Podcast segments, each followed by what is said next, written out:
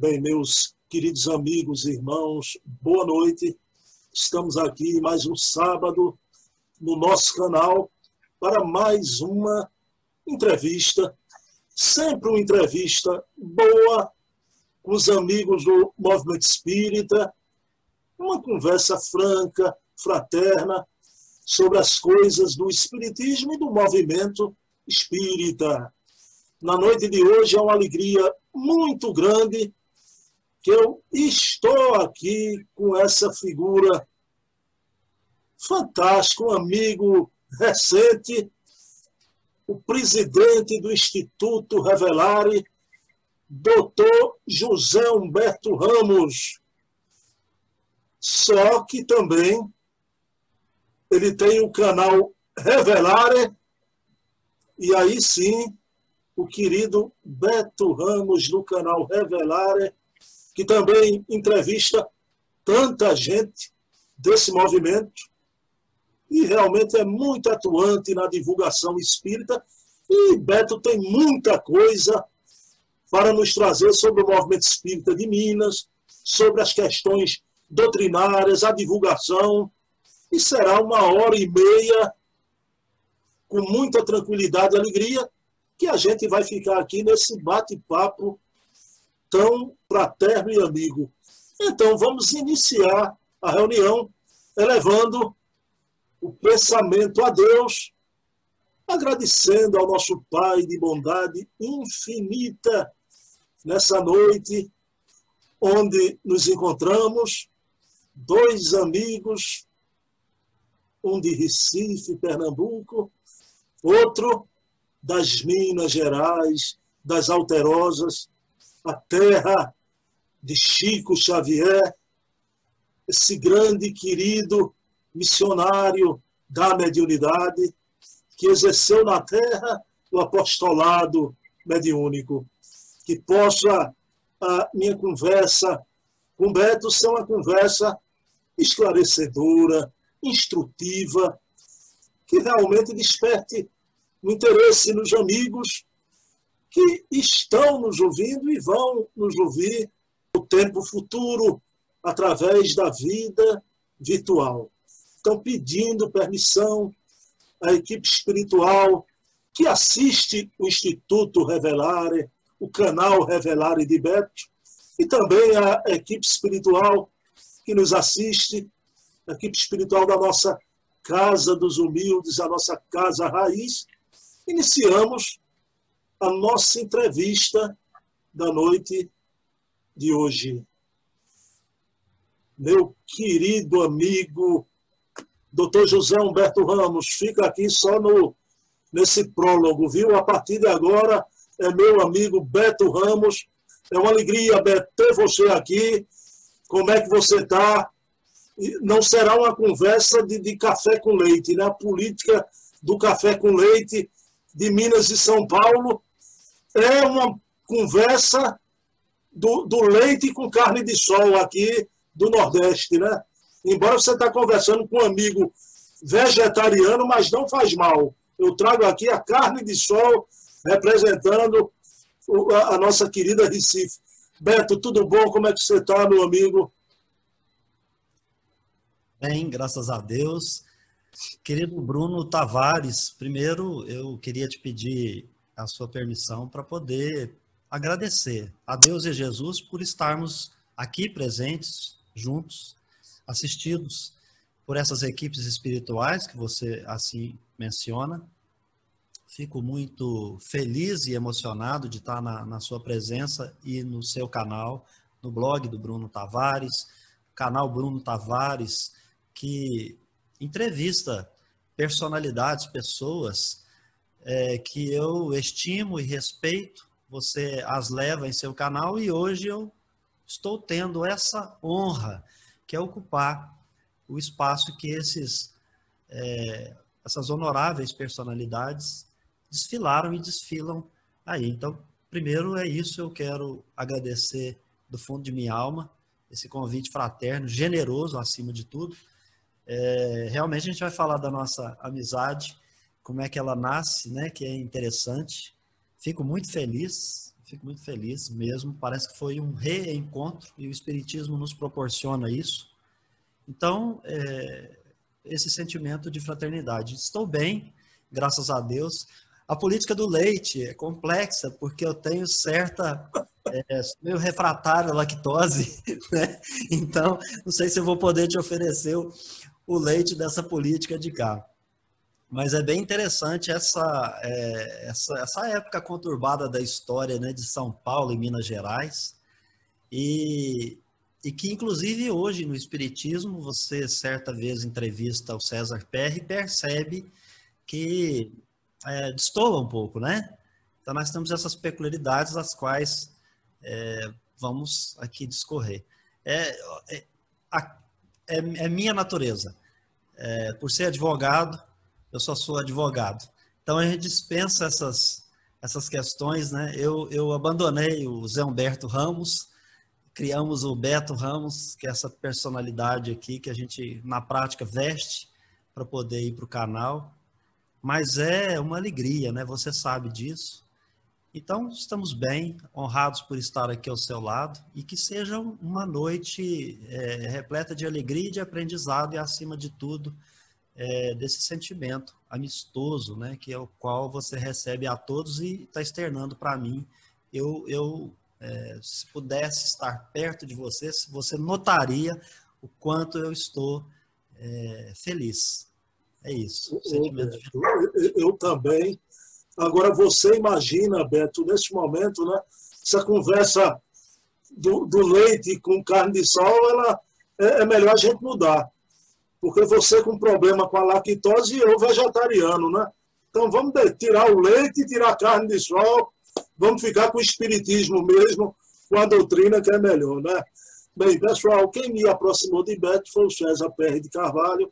A gente vai tocar nisso, Beto vai tocar nisso aqui, né? Ele me disse que ele, como advogado, ele não produz prova contra si próprio, né? Mas olha lá que é uma hora e meia.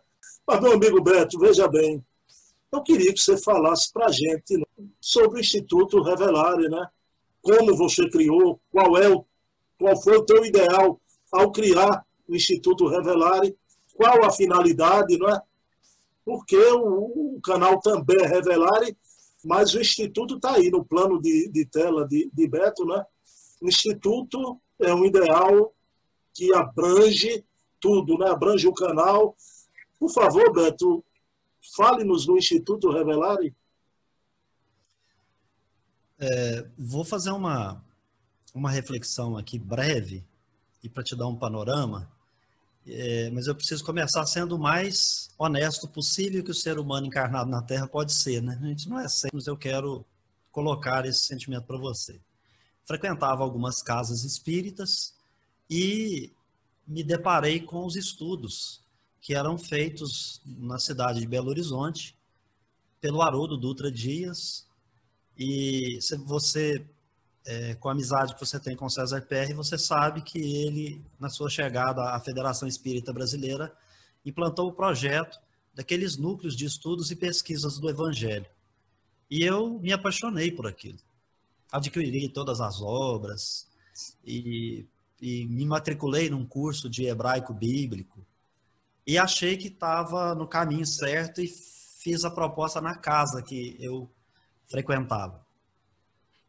Eu tomei uma bomba do primeiro ao, ao décimo, né?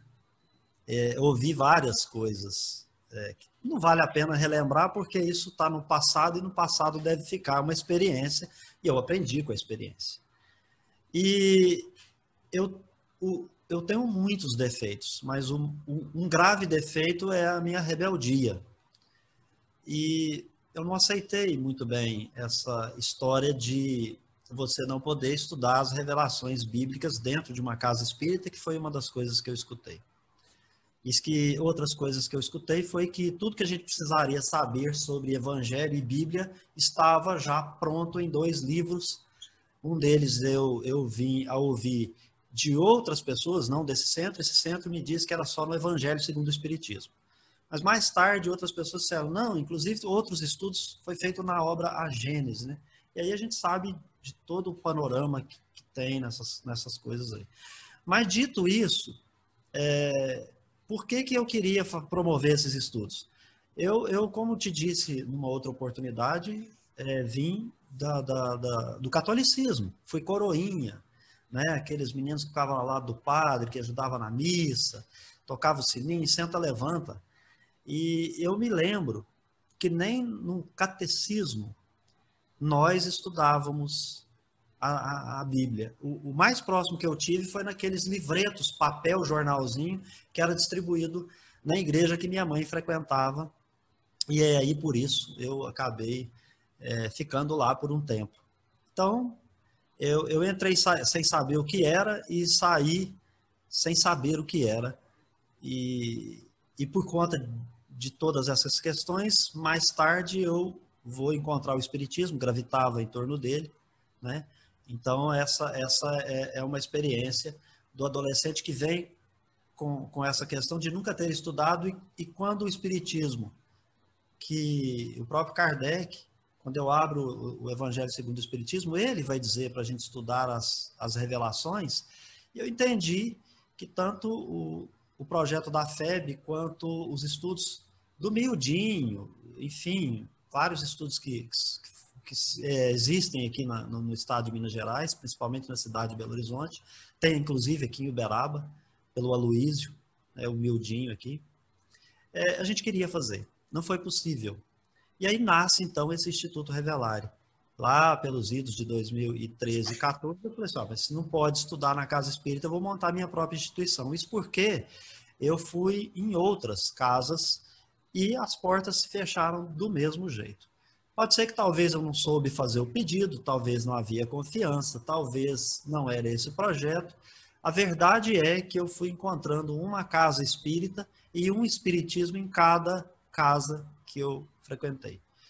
É, eu só fui descobrir o espiritismo do Kardec nas obras. É, nas, na onde eu frequentei, infelizmente, eu não descobri. Aí por isso que você vai encontrar esse canal que nós temos hoje e também é um, é, um, é um sintoma da minha rebeldia de querer levar o Kardec para onde ele não chegou. Bom, dito isso, o Instituto Revelar é uma instituição, de fato, com personalidade jurídica, possui CNPJ e etc. E ela nasceu com esse intuito de estudar as revelações bíblicas, tanto que se chama Revelar e que é extraído da introdução da obra A Gênese, né? que lá você vai encontrar revelar, cuja raiz é véu, significa literalmente sair de sob o véu e etc. Né? É, e há um espírito que eu me identifico, sou muito fã, teria muita vontade de poder ser um discípulo dele, e o sou pelas obras psicografadas do Chico Xavier, eu falo do Emmanuel. E estudando as obras do Emmanuel, eu encontrei é, adjetivos para as seguintes palavras: religiosidade, verdade, lapidação, revivescência e espiritualidade. E aí deu esse revelare, que é o que a gente jogou, inclusive, para dentro do estatuto. É uma instituição que eu reputo espírita, apesar de ter ouvido de uma personalidade do meio espírita aqui, é, que ostenta, inclusive, posto de direção, dizendo assim, mas essa instituição não é espírita, e eu, eu disse, por quê? Você, mas você vai receber aqui pessoas de variadas é, escolas religiosas. Eu falei, mas não é isso que Kardec falou para a gente receber? Pessoas de variadas escolas religiosas, se apropriar da ciência da filosofia espírita, se possível, levar isso para as suas religiões ancestrais, etc. Mas, enfim, teve todo esse, esse procedimento. E o Instituto Revelar, com essa intenção, né, nasce com a, com a verve do estudo, também busca promover os eventos.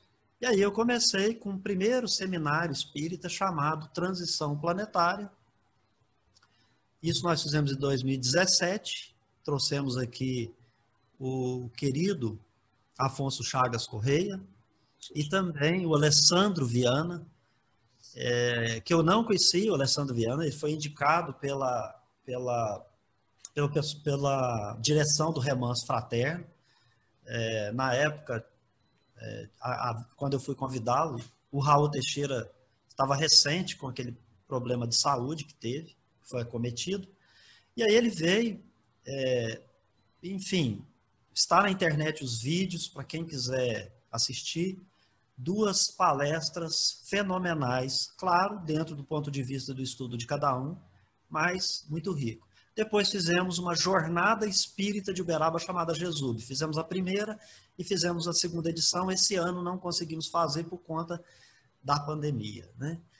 Ele vai replicar o que a Casa dos Humildes faz, que é assistência fraterna. É, então, nós estamos nesses pilares aí. Não é um centro espírita, isso precisa ficar claro, não é centro espírita. E a nossa intenção é que no futuro ele tendo é, capacidade financeira de poder é, ser mantenedor de, de, uma casa espírita, sim, nós gostaríamos.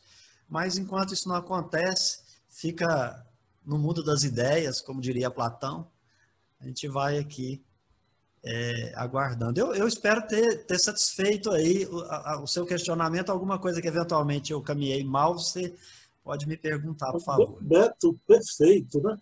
Primeiro, você falou aí que já foi um momento inicial de luta, né?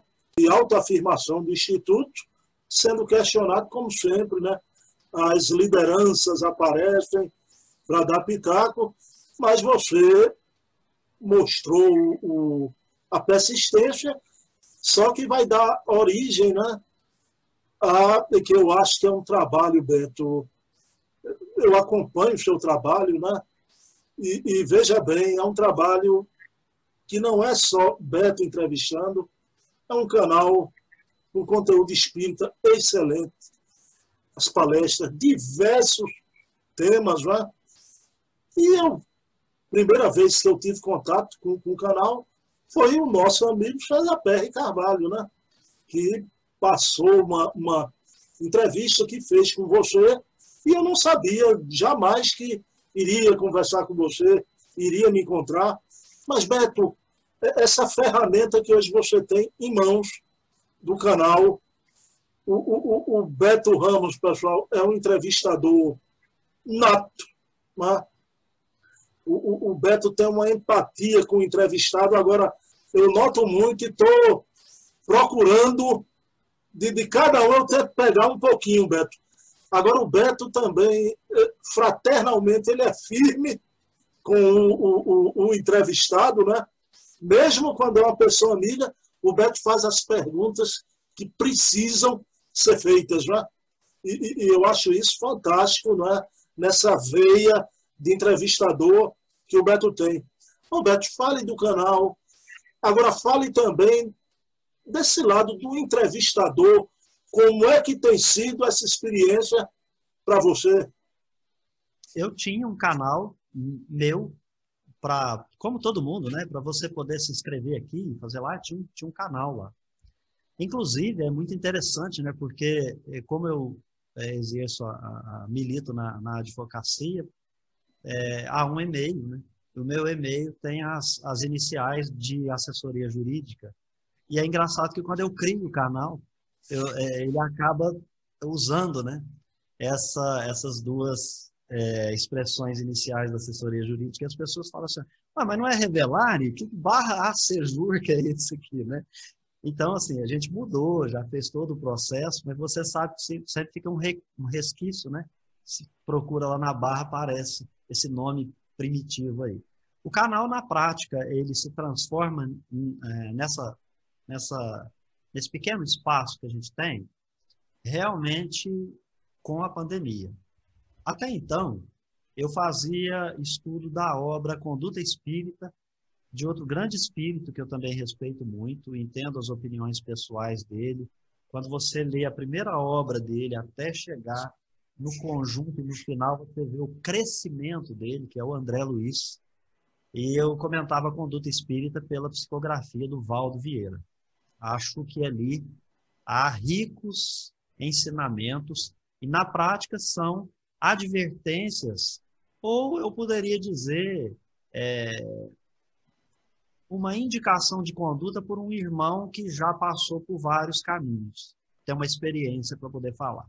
E eu gosto muito de, de fazer o Kardec que está aí atrás de você, nos vendo né, agora nessa conversa, é, buscar não a forma, mas o fundo. Então, a minha leitura ela é sempre de fundo, ou, seja, qual a consequência moral. Então, conduta espírita, para mim, ela é um manancial que eu não percebo também para as casas espíritas, é, que, que, que, o médium, o homem, a mulher, a criança, é, enfim, o dirigente, o, o dialogador, todas aquelas figuras é, não se comportam daquela, da, de acordo com aqueles conselhos. Então, o, a minha ideia era propagar essa. Né? Então, o canal praticamente era isso. Entrou a pandemia, a gente tinha lá um número de, sei lá, 500 inscritos, não sei. Entrou a pandemia, em março, mais ou menos, a gente começou então a fazer, de fato, é um canal é, espírita, que é fiel à, à codificação espírita. Todas as obras mediúnicas estudadas aqui têm o compromisso de ter base e fundamento nos princípios e postulados espíritas, qualquer que seja ele que fosse estudado. A, a Bíblia que está próximo de mim, do João Ferreira de Almeida, aqui, ela precisa ser lida à luz do Espiritismo, senão não vai, nós não vamos chegar a lugar nenhum. A gente precisa evoluir avançar. E, e, e essa ciência e essa ciência filosófica, é, diferentemente do que muitas pessoas propõem, no meu ponto de vista, ela está a lá Herculano Pires. Ela é uma coisa assim do universo. O, o, o, o espírita, de fato, ainda não entendeu o conteúdo dessa doutrina espírita ainda, né? No meu ponto de vista. Então, o canal ele vai crescer a partir de março desse ano e nós estamos chegando a quase 3 mil.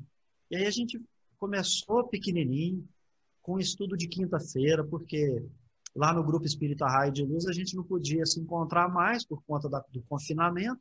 E aí a gente veio fazer o estudo do Livro dos Espíritos aqui e começamos pelo princípio, conforme meu querido Carlos, que é o precursor desse estudo. Ele começou aqui no canal e nós continuamos, porque ele nos abandonou, ele voltou a frequentar o centro, eu, eu não voltei, eu continuo aqui. E aí a gente começou só com esse estudo. E chega outros, né, de outros é, centros espíritas trazendo as suas ideias, e aí, diferentemente do que nós experimentamos lá no princípio, como eu te contei com o Instituto, nascendo, né, as pessoas deram a ideia, a gente comprou para ver o que, que era, para ver como é que ficava depois, o que precisasse acertava no caminho. Então, a Fernanda propôs a gente fazer uma grade, começar com programação é, não diária, mas depois nós ficamos com programação de segunda a domingo. Então aí a gente tem uma resenha espírita na segunda, às 18 horas, uma live às terças-feiras falando de assuntos variados. Quarta-feira o Evangelho, é, e o Evangelho então é com oração, conforme você começou aqui. Na quinta-feira também é com oração para começar e terminar, é, dentro desse mesmo estilo é, que eu reputo importante, eficaz e, e que deve ser replicado por todos os que têm esse espaço, pelo menos em alguns momentos. A gente sabe da dificuldade que é fazer isso sempre. É, o, o canal, então, ele vai é, chegar nesse ponto e aparece, então, o prosa espírita, que é o entrevista. E aí eu acabo me, me travestindo, essa é a palavra, desse entrevistador. Porque é interessante dizer, né? Parece que não, mas eu, eu tenho muita timidez. E para eu é, ter essa, esse contato fraterno que eu tenho com você, que talvez as pessoas não sabem, é, não é muito simples. Eu sou muito é, introspectivo. Então eu fico mais no meu canto, mais estudando e tal. Mas aqui precisou, eu falei, eu vou abraçar. E gostei. E foi muito bom para mim, é, para eu poder expandir isso que estava ali, talvez, preso. É, então é muito gostoso. Então, qual é a experiência que, que é a segunda parte que você, que você falou? Olha, primeiro para te dizer que é uma experiência única, única, é, importante, que em qualquer circunstância o aprendizado é meu naquele momento, sempre é meu naquele momento, eu tenho certeza absoluta disso eu saio sempre maior do que eu comecei com qualquer entrevistado. E olha que eu entrevistei aqui pessoas de variadas faixas etárias, de variadas classes sociais, de casas espíritas, e aí, nesse sentido, é, fazendo o que você faz, deixando a gente falar e contar uma história. E eles trazendo essa experiência que talvez a gente não viveu nessa encarnação, mas a gente vive na fala daquela pessoa porque tem verdade. E, e, e as pessoas veem então com a verdade. Agora, é claro que você falou da firmeza. A gente faz um trato com as pessoas e é, a gente tem também um contrato com quem nos assiste. Né? Você tem um trato com seu entrevistado, de abrir esse espaço democrático para ele poder se expressar, divulgar a sua ideia, o seu trabalho, mas a gente também quer saber algumas coisas que são até sensíveis, tanto para o movimento espírita quanto para a humanidade de modo geral. E aí você tem um compromisso com a sua audiência. Então é preciso também ser, você não ficar em cima do muro, na hora que for preciso descer do muro, Agora, o que a gente vai aprendendo é descer com respeito, com delicadeza. Eu já assisto você há bastante tempo.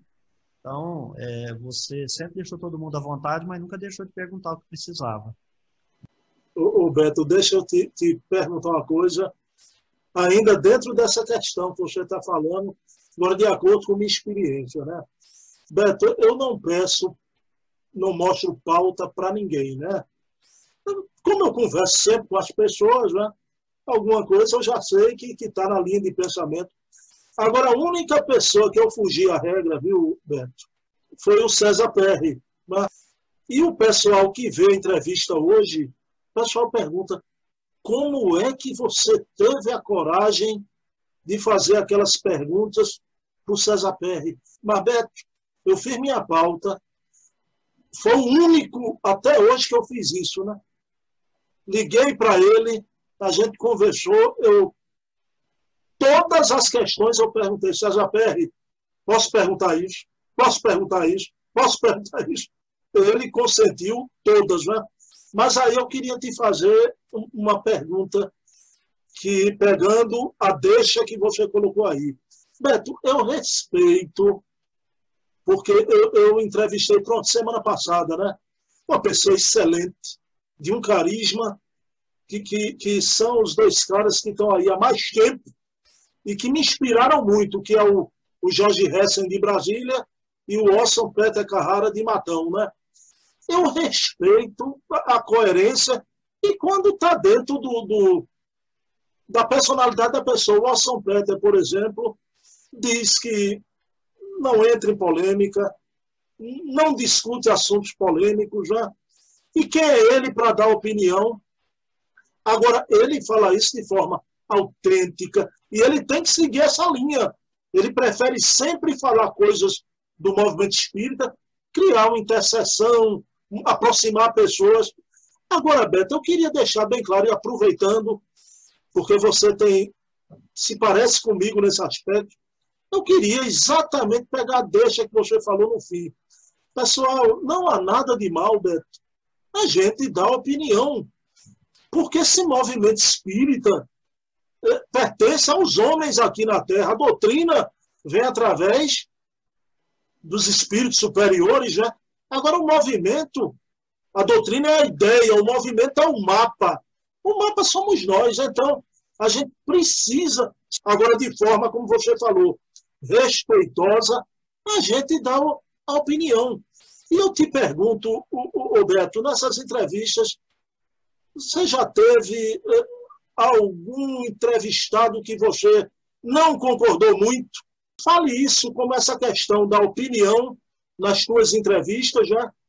E, exatamente quando você encontra alguém que não tem a mesma similitude de ideias iguais a você. Costumo dizer assim, doutrina espírita é o trabalho feito pelo Kardec, organizado, essa, ali está a doutrina, está os princípios. O Espiritismo é essa ciência dos espíritos, ciência no sentido de conhecimento, que eles vão transmitir, porque são eles que fazem a experiência, a, a experiência é, sensível do mundo espiritual não está com a gente que está encarnado, está com os espíritos que transmitiram isso para Kardec através das comunicações. E o movimento espírita, né, é, é isso. Para mim, mim fica parecendo aquelas folhas que o vento vai empurrando para um lado para outro. Então, acho que a gente precisa deixar de ser folha e ser árvore, no sentido da metáfora aí, para a gente criar raízes, ficar forte para a tempestade, se, se a gente puder enfrentá-la, a gente enfrentar. Então, eu não vejo o movimento espírita desde há muito, e olha que você gosta desse cara como eu também gosto, eu vou mencionar ele mais uma vez. A obra chama O Verbo e a Carne. E o Herculano Pires estuda o movimento espírita, e eu comento essa obra aqui no canal, porque eu combato o rustanguismo. E quando eu combato o rustanguismo, eu combato ideia, não gente. Para mim, a pessoa pode ter o centro, ela pode falar o que quiser. Eu só estou dizendo aqui que espiritismo não é aquilo, que ela está errada. Como o amigo da Umbanda que fala que é espírita, eu digo para ele que ele é espiritualista. Então, tem uma questão aí de ideias. Nós vamos respeitar todas as ideias, mas isso não quer dizer que nós vamos deixar fazer com o Espiritismo aquilo que quiser. O Espiritismo, como disse o Herculano, é um, um grande desconhecido, como o próprio é, codificador da doutrina espírita, é outro muito mais. Né? É outro muito mais. E as pessoas é, confundem, né, por N motivos, né, duas figuras. Né? Duas figuras. A figura de um médium com a figura do, do, eu estou dizendo pessoas simples, não aquelas que defendem reencarnação, não. Estou dizendo pessoas simples, que, que acham que quem escreveu, por exemplo, o Evangelho segundo o Espiritismo foi Francisco Cante Xavier. Chegam lá e pedem isso aqui na, na, na, na livraria de umas colegas nossas aqui da, é, é, da Livraria Universo, que chama. E, e, e, isso a gente já ouviu lá, comprando livros, as pessoas têm essa dificuldade. Então, o movimento espírita precisa criar raízes, mas ele é dividido desde quando o espiritismo chegou aqui no Brasil.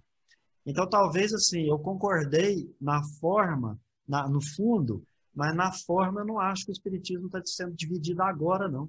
Ele é dividido lá desde Saião, desde o próprio. Essas cartas que estão vindo à lume agora é, uma, é o produto de uma pesquisa de alguém que falou assim: eu quero a ciência espírita, eu não quero o religiosismo.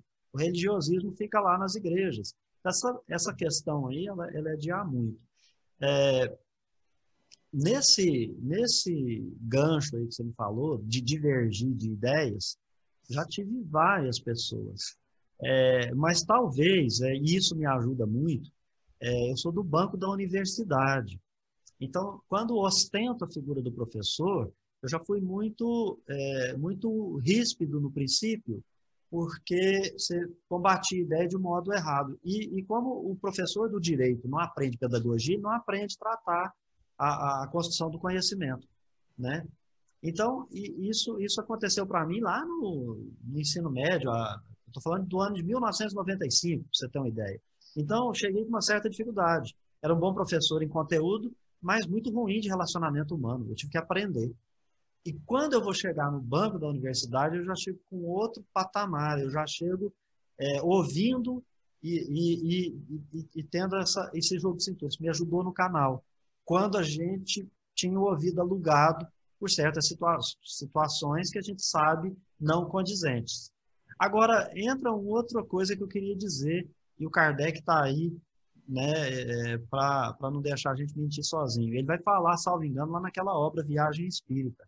Para ele, a caridade é o fundamental. E ouvir as pessoas que divergem da gente é, e a gente poder terminar rindo, se abraçando, é, hoje virtualmente, né? Mas a gente terminar se abraçando e a gente terminar num, num, num, no outro patamar, o Chico gostava de dizer na oitava acima e ficar mantido lá, esse é o, é, o, é, o, é o essencial. E é isso que talvez eu não vejo o movimento espírita buscar, porque tem gente querendo vencer no ponto de vista. Exatamente. A doutrina espírita aparecer. Ô, ô, ô, Beto, você tocou num ponto, você lembrando Herculano, né? Herculano costumava dizer que não tinha conversa de sacristia, não é? Então, a conversa dele sobre espiritismo era pública, não tinha conversa de sacristia. Então, você definiu bem. Quer dizer, a gente tem, precisa da opinião, até para saber realmente, não é? Estava conversando com o querido Leonardo Marmo Moreira. Um abraço, Marmo, né? Marmo é fantástico. E o Marmo me dizia, Bruno, eu sinto que nos próximos anos a gente vai ter uma fragmentação. Isso que você falou que concordou da divisão. O Marmo disse que essas questões doutrinárias, que hoje dividem opiniões, isso vai perdurar porque muita gente nova agora com essa coisa virtual se achegando ao espiritismo, né? Então, e são muitas questões que estavam embaixo do tapete. Hoje a gente vê tudo, é, é muito rápido a luz do sol, né? Então, cada um, nesse momento de, de fragmentação, eu não falo da doutrina, eu falo opiniática, né? Cada um procure seu nicho, seus afins. Agora, eu penso feito você. A gente pode conversar, né? Você tem que ver o valor humano, né? que prepondera até além do, do ideológico. Né? Mas, Beto, vamos entrar na questão doutrinária e veja bem, tem gente que eu conheço que acha, muitas pessoas, que o rustenguismo está morto. O pessoal não está. A, essência do rustenguismo permanece, né? Mas, Beto, então aqui, Recife, Pernambuco, foi uma terra dos estados mais rustenguistas do Brasil, né? Mas eu quero falar de Minas. Minas é o, o local onde veio esse luzeiro chamado Chico Xavier. Mas, Beto, eu ia dizer, de longe, aqui não é de longe, que a, a coisa que eu vejo, que eu leio, que eu tomo conhecimento, é como se eu tivesse aí junto de você. Eu percebo que o Chico veio com aquela missão maravilhosa, né? Tem outras pessoas em Minas que eu adoro, o Beto. Sueli Calda Schubert, que a gente trouxe aqui na Casa dos Humildes, uma pessoa, a grande dama, né? Da mediunidade, que quem mais conhece mediunidade hoje no Brasil, uma das é, é, é a Sueli. Tem uma pessoa que eu não sei se você conhece, Beto, que eu admiro muito. O, o, o Júris Consulto, o doutor José Passini, que eu considero José Passini de Juiz de Fora um herói, principalmente na, na luta contra o ruxenguismo no Brasil. Né? O Passini foi fundamental. Mas, Beto, olha a minha pergunta eu vou ter o cuidado de não citar nomes já, mas a terra que vê esse luzeiro que é o Chico Xavier, rapaz, não é um, não é dois, não é três, eu vejo muitas produções mediúnicas problemáticas já, aí em Minas já, porque ganha notoriedade, são médios que têm milhares de seguidores, né? tem voz hoje na internet, e, e, essa coisa aí, peculiar de Minas, uma produção literária intensa, psicográfica, né? Como é que você vê isso, Roberto? Porque enquanto o Chico vivia, eu não observava, né? Tanta coisa dissonante. Aí o Chico parte, então eu vejo muita confusão doutrinária causada por essa produção psicográfica aí de Minas. Isso é impressão minha. Você corrobora isso, Beto? Você nota esse problema aí em Minas? Eu não sei se a gente pode ficar no campo da impressão, porque a impressão é aquilo que eu vou analisar do panorama. As obras estão aí. Então, quando eu leio o livro dos Espíritos, eu vou lá para a questão 200 a 203, não tem como ter gravidez no mundo espiritual. É, isso é para dizer um, um, dado. Eu, quando vou para as obras é, que a gente tem que analisar, porque, veja bem, é, o pessoal aqui fala demais acerca da pessoa, da figura do Chico, até quem ele foi. Só que esquece que, pela, pela psicografia dele, ele escreveu uma obra chamada Palavras de Vida Eterna. E tem lá dois capítulos que o Emmanuel vai escrever com os seguintes títulos: Palavras faladas, ou palavra falada e palavra escrita. E quando ele trata de palavra escrita, ele está falando do livro. E ele usa uma expressão, fezes mentais. É isso que eu vejo quando a gente pega essas obras que tem por trás a obra de caridade, a obra assistencial que não pode parar, e aí então vamos vender o livro. Essa é a parte que eu não concordo. eu acho assim, é muito difícil produzir um livro. Estou tentando escrever algumas palavras aqui, esperando que o Emmanuel me ilumine para que eu não, não, não produza nenhum tipo de detrito dessa lavra, desde 2018. E você pega num lugar, pega no outro, você olha, você vê que a construção ainda está faltando. É, você troca ideia com um, você fala com outro, você pega um livro, chega uma obra, você escreve, você modifica. Quem são os espíritos que se comunicam? São seres humanos que só perderam o corpo.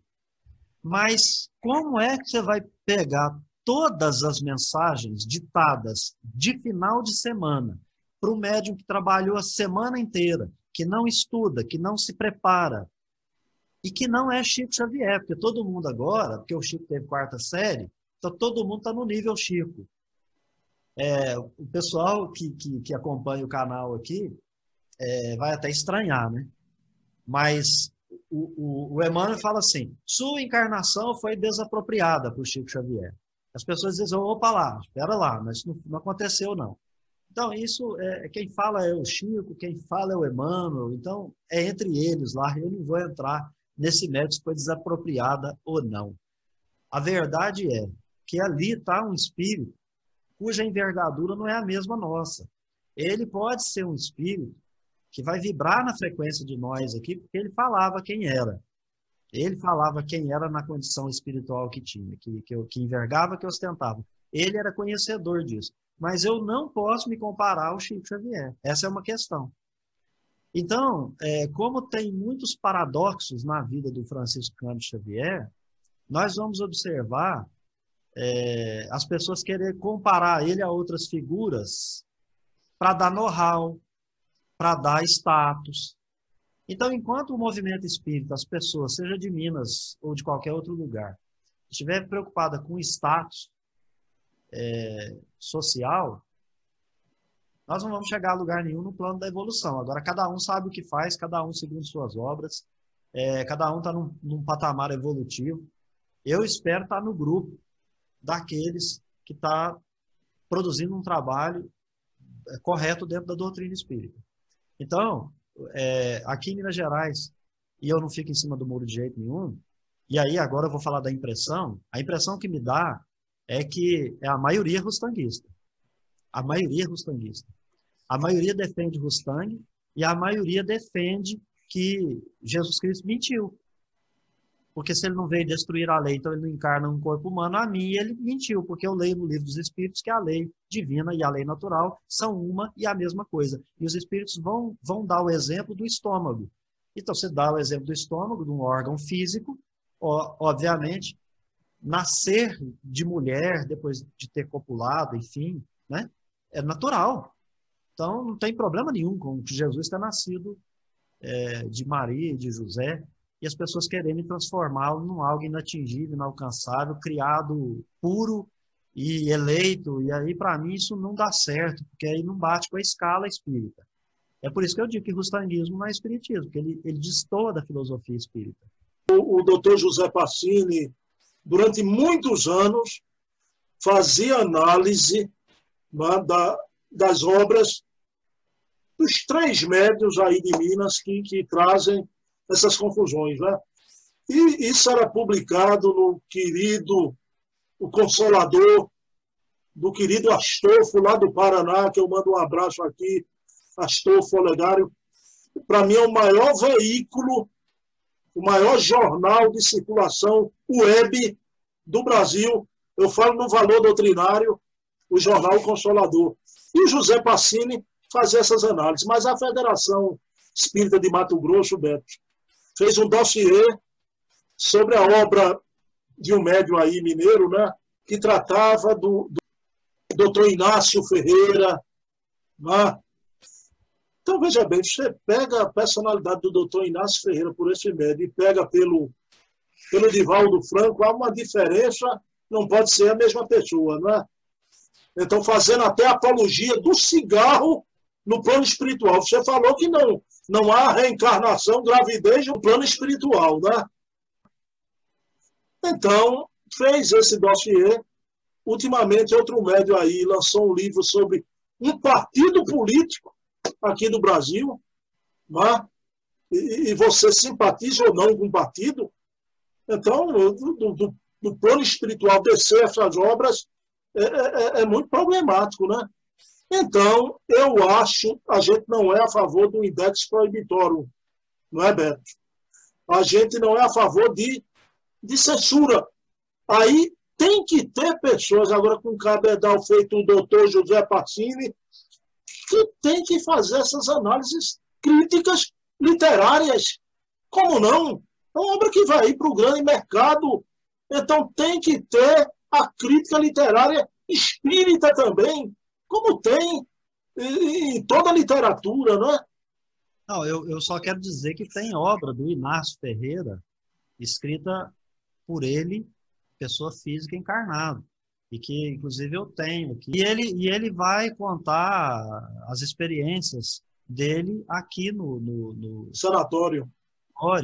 Com água, com, com água, com passe, com uma série de situações. Concorde ou não com ele, e aí eu quero deixar isso muito claro, concorde ou não com ele, parece que não é não é a mesma, a mesma criatura. Já que a gente citou é, ele, o que eu penso.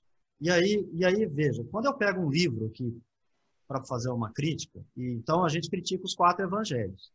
Então eu acho mais prudente usar o verbo e a carne. Então eu pego dentro daquele norte ali, Júlio de Abreu Filho com o Zé Herculano, e o último que a gente fez aqui, inclusive o Lauro fez comigo, é o, é o caso Guerra Junqueiro. E ali é muito claro essa questão do filtro. Às vezes o espírito até quer comunicar, às vezes o espírito até chegou, mas o filtro, o filtro é ruim, o filtro destoa, o filtro está preocupado com outra coisa. O espírito vai embora, afasta para uns, e ele fica achando que os que chegaram é o mesmo espírito, você sabe melhor do que eu essa questão da mediunidade aí, enfim. É, então, então na, na questão da obra, e aqui eu só quero dizer assim, quando a gente pega o livro Entendam bem, não é censura de jeito nenhum se você falar assim, pessoal, esse livro aqui é um lixo. Porque ele foi colocado à guisa da observação dos demais. Eu, eu, se, se, publicou, ele não é mais do autor, ele é do mundo.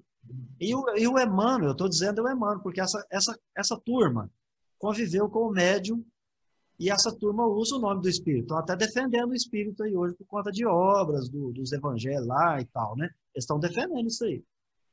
Ora, usa o nome dele, mas esquece o que ele falou sobre fezes mentais, que são colocadas esses detritos nos livros.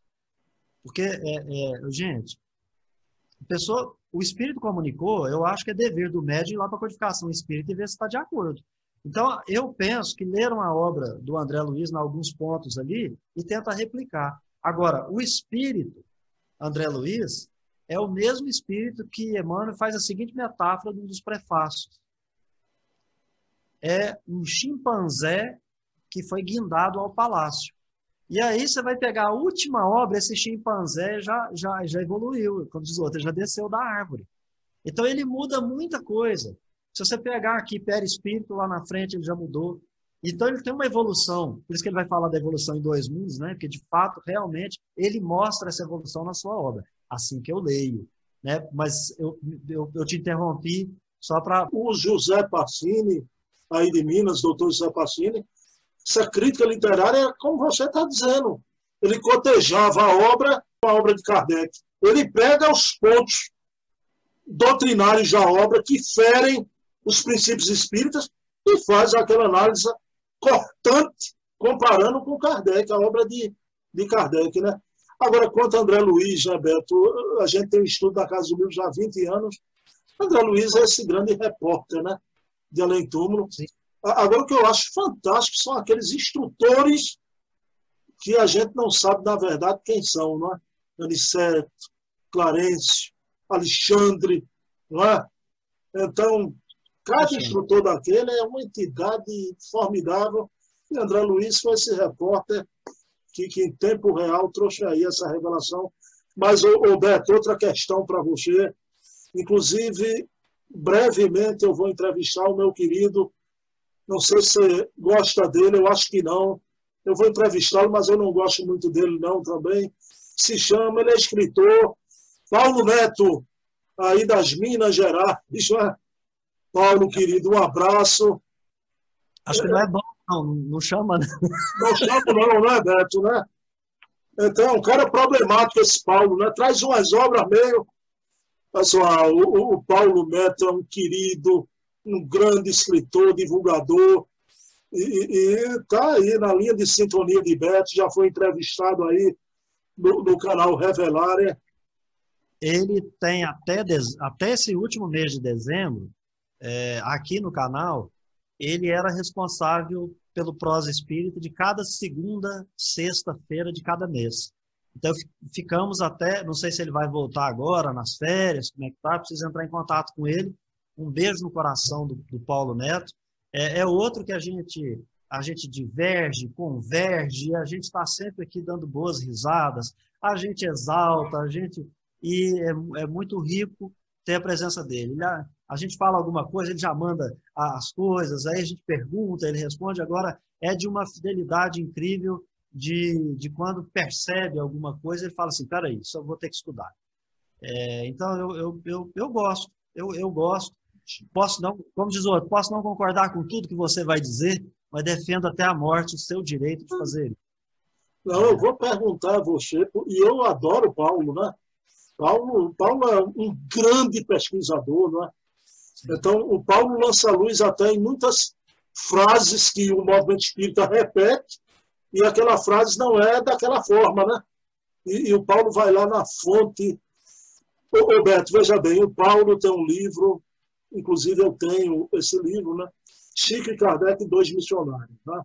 E por isso que eu citei Paulo, Paulo Neto, querido escritor de Minas, porque ele e você mora aí na, na, nas Alterosas, né? E essa tese, dentro desse, a gente pode conversar sobre tudo, né?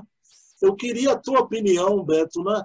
Essa tese que é muito difundida e, e grandemente a partir de Minas já, do Chico C. Kardec. Né? Eu queria ouvir, você é uma pessoa que está aí na divulgação, atuante, né? o teu canal, entrevistando muita gente, não vou perguntar impressão, não é? Eu quero saber de fato, Beto Ramos já. Chico foi Kardec para você, Beto?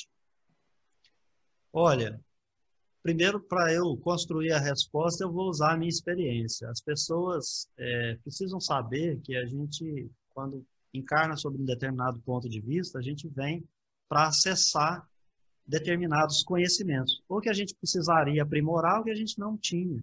E nessa encarnação eu estou advogado. E como advogado, a gente tem é, o aprendizado nos bancos da escola desde cedo, quando a gente ingressa, e, e eu quero deixar claro, eu entrei na faculdade dizendo, eu vou advogar. No meio da faculdade, no meio do curso, a mesma coisa, e quando eu sair a mesma coisa, se você me perguntar, hoje é isso. Porque a gente defende tese, direito, só que te dá uma habilidade quando você estuda, porque ali você vai estudar antropologia, você vai estudar sociologia, você vai estudar a natureza humana. Inclusive, no direito penal, principalmente nessa área do direito penal, você vai conviver com a natureza humana. E, para isso, há um critério. Como extrair a verdade, e a verdade, obviamente, ela é subjetiva, aqui não estou falando né? Eu estou falando da verdade no processo, no processo. Então, é, a mim, me parece que as pessoas precisam parar para ouvir o Francisco Cândido Xavier. Eu acho que não tem que ouvir A, B ou C, tem que ouvir o Francisco Cândido Xavier. Então, quando eu entro a uma audiência, seja trabalhista ou criminal, por exemplo, eu não atuo na área criminal porque não gosto, mas já fiz. Você vai perguntar. E as pessoas que estão mentindo, elas têm sentimento e elas passam que estão mentindo. E quando elas estão falando a verdade, elas passam para você que estão falando a verdade. Por isso existe um critério de pergunta meio e pergunta fim, que é para você usar o que o Kardec usou muito bem, que são os métodos indutivo e dedutivo. Então, que que eu, por que, que eu estou dizendo isso? Porque há uma entrevista do José Herculano Pires ao Francisco Cândido Xavier, naquele programa, salvo engano, no Limiar do Amanhã, no rádio, está na internet disponível para quem quiser, em que o Chico diz, com todas as letras, estimaria não receber mensagens de espíritos desta envergadura. Não é nem do Kardec, é de espíritos desta envergadura. Se ele estima não receber mensagem de espíritos desta envergadura, no mínimo, quando, quando o Chico começa a esclarecer que ele, de fato, é um ser humano menor do que aquilo que as pessoas imaginam que ele é, e ele, e ele começa a colocar isso, inclusive, nos seus discursos, né? eu sou um cisco, etc, etc, ficaria algo meio estranho se ele tivesse falado para alguém, eu sou Kardec, e aqui para o holofote agora eu sou humildezinho, estou falando dessa forma.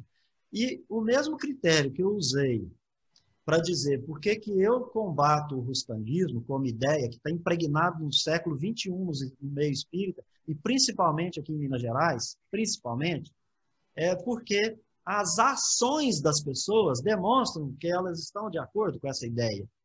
Né? Então, veja, Chico não é Kardec, simplesmente porque ele disse que não é. Ah, mas ele não falou que não é Kardec. Ele falou que estimaria não receber mensagens mediúnicas de espírito desta envergadura. Ora, se o espírito é dessa envergadura, está acima dele, tá certo? E ele tem receio, ele tem medo, nós já temos um problema aí. Que o Kardec teve medo de receber algum tipo de mensagem mediúnica. Ele estimava não receber algum tipo de mensagem mediúnica. Você lê isso nas obras? Não. Então, a personalidade, por mais que queira explicar o que quer que seja, são diferentes. Eu não vou entrar nessa seara porque fica agora da avaliação. Então, quero ficar com a entrevista, onde Chico vai dizer que estimaria não receber, porque quando Kardec quisesse falar de si mesmo, ele ia saber o momento adequado para tal manifestação. E, concluindo, né, para a gente não ficar em cima do muro tem nada contra quem quiser pensar que Chico é Kardec, Kardec foi Chico. Agora, não me venha falar que o Chico é Kardec, você conviveu com ele para ser é, currículo. Currículo.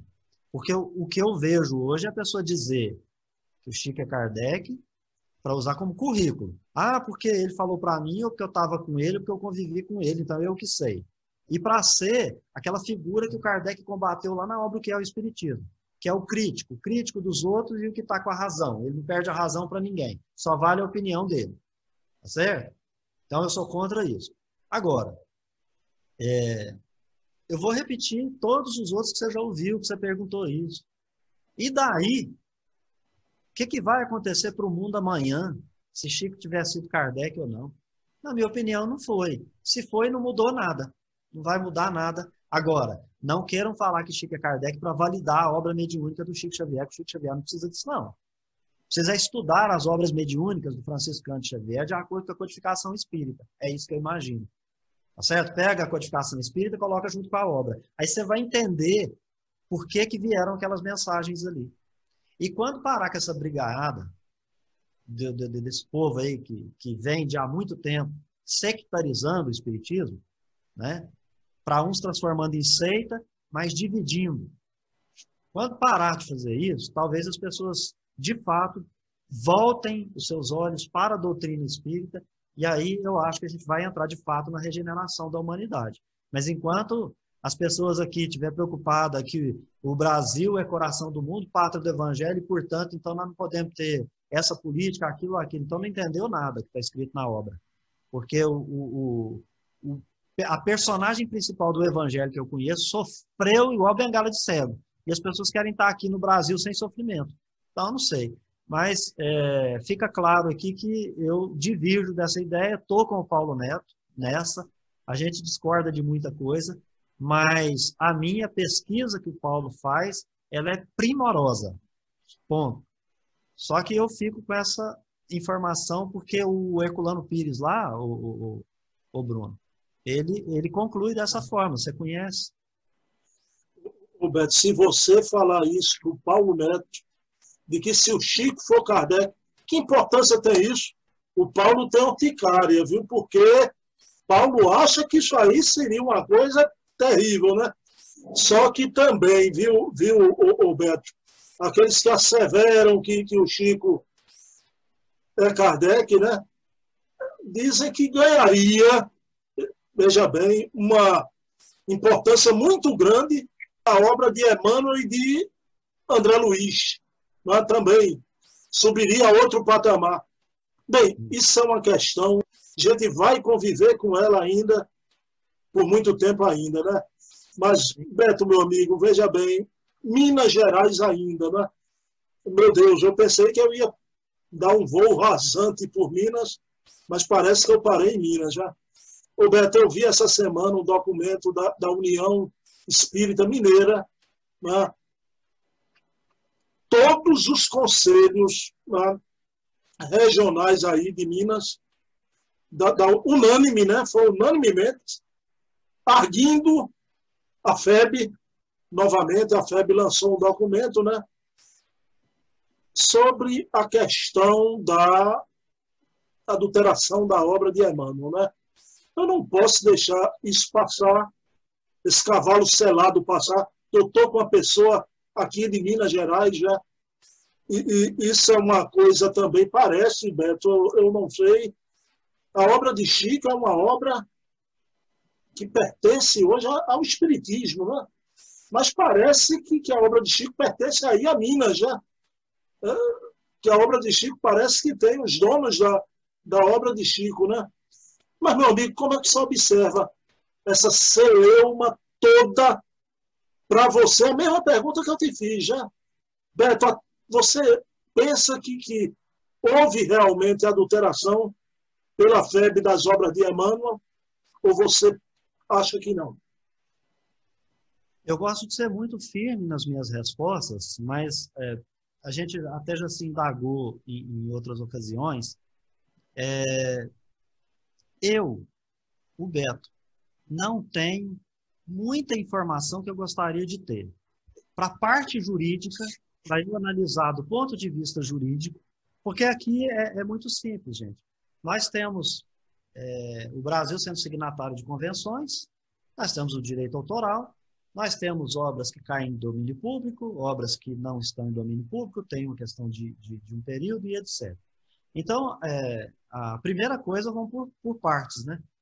Eu creio, a meu sentir, que o órgão, já que ele se dispõe a ser um órgão unificador e a ser um, um, um órgão que, que vai cuidar aí né, dos rumos e etc. do movimento espírita, eu acho correto, correto fazer as indagações. E ponto. Indagar, eu, eu te fazer uma pergunta, eu, eu mandar uma pergunta para você e você me responder, eu acho que isso é do jogo. É como entrar numa sala de aula e você achar que o aluno não pode te perguntar isso, aquilo, aquilo outro. Eu, eu vindo para cá, câmera ligada, você pode perguntar o que quiser. E a, a, as criaturas vão respondendo. Então, primeiro, para saber se é alteração ou adulteração, tem o critério jurídico aí. E aí me falta, por exemplo, acesso original. E aí eu vou, eu vou te dar um exemplo. A questão da, da obra A Gênese. Por que, que tem todo o trabalho da Simone, mesmo os documentos vindo aí, e tem uma ideia que ela propôs, que as outras pessoas vieram escrevendo a respeito, e que você pode seguir um caminho ou outro, porque os documentos estão aí, mas todo mundo que está tecendo uma opinião está com é, o, o que você chama de fonte primária. E o que eu não tenho acesso, que eu gostaria, é de ver se na fonte primária está realmente como, e aí você citou, a, a, o órgão aqui mineiro pergunta para a Federação Espírita Brasileira, que responde com base nos documentos que está é, na guarda que é, na, sob a guarda dela. Então não é um documento público. Eu acho que esses documentos aí eles deveriam ser públicos. É isso. Eu acho que de um lado ou de outro todos os documentos devem ser públicos. A única coisa que eu que eu sinto cheiro é do oportunismo. Essa é uma questão que eu venho percebendo de algum tempo. E aí, o oportunismo volta naquela questão dos livros lá atrás, sabe? Nós precisamos estar com Kardec quando, quando os espíritos vão responder. Né? Deus olha a intenção. Então, eu, eu, eu, não que eu esteja destoando, me faltam elementos. Do ponto de vista jurídico, me faltam elementos.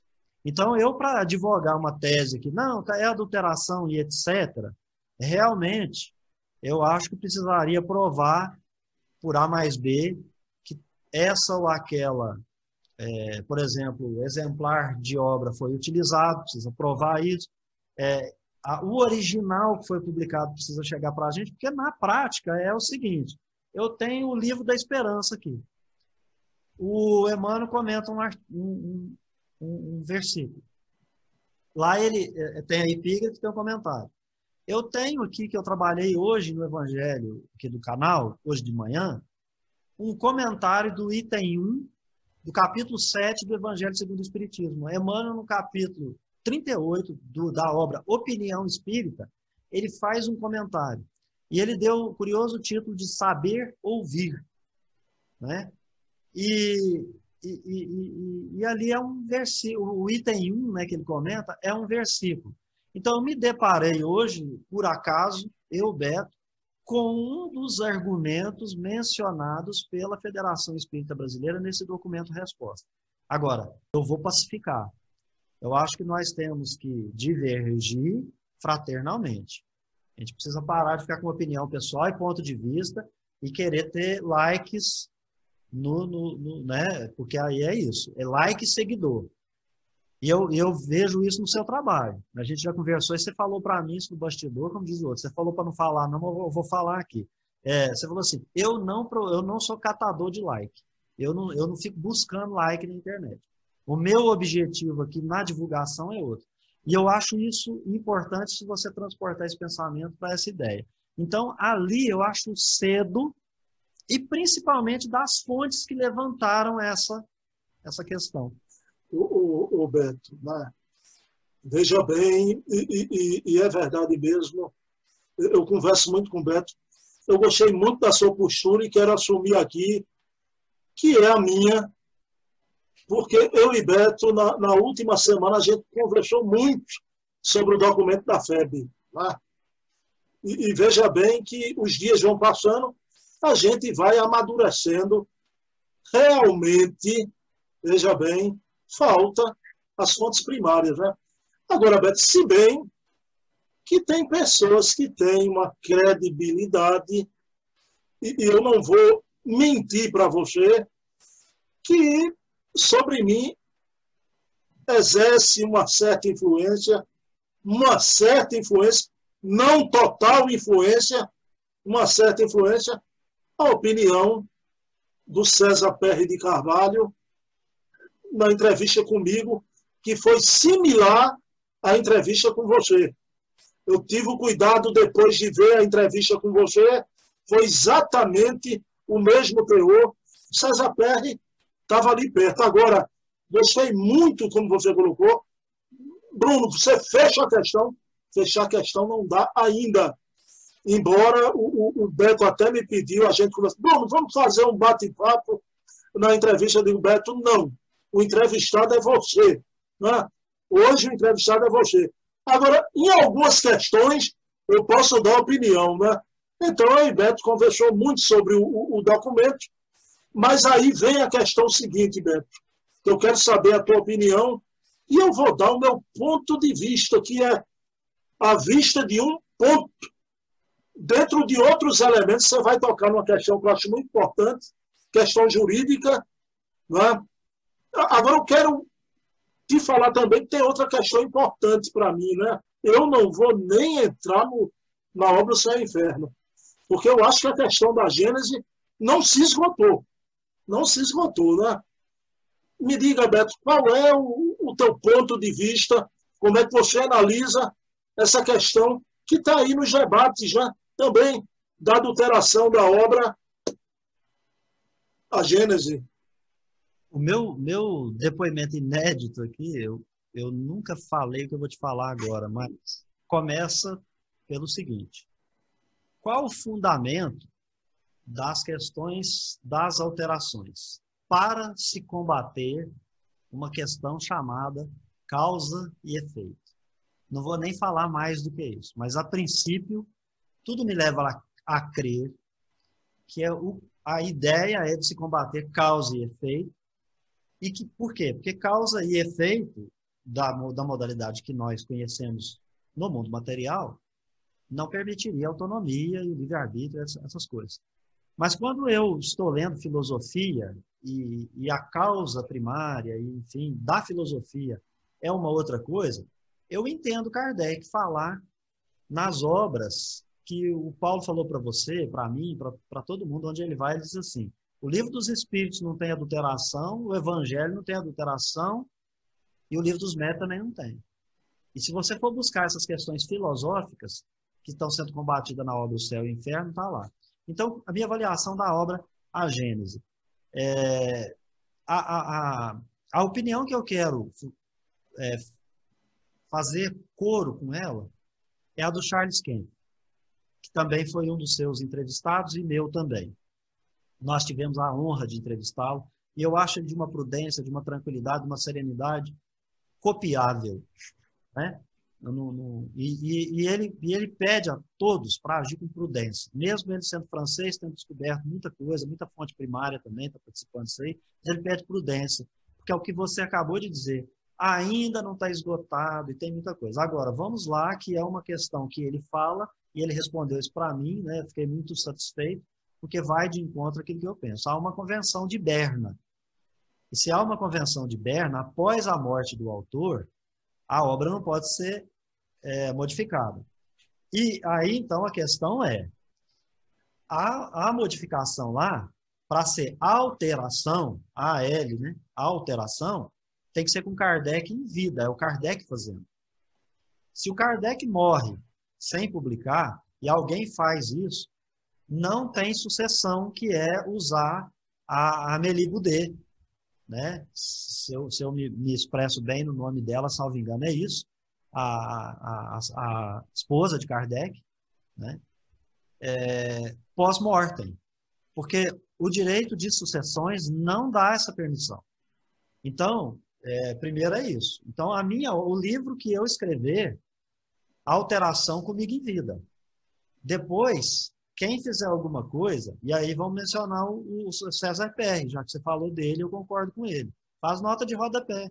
Então, essa problemática toda aí, ó, poderia ter sido feita por nota de rodapé. Você pega lá os evangelhos é, comentado por Emmanuel, e se pegar e falar assim, ó, essa tradução do Haroldo Dutra Dias, ela traz essa, essa ideia aqui para esse versículo e cada um ia fazer o juízo que quisesse, nós não íamos ter essa, essa, essa problemática aqui que está havendo.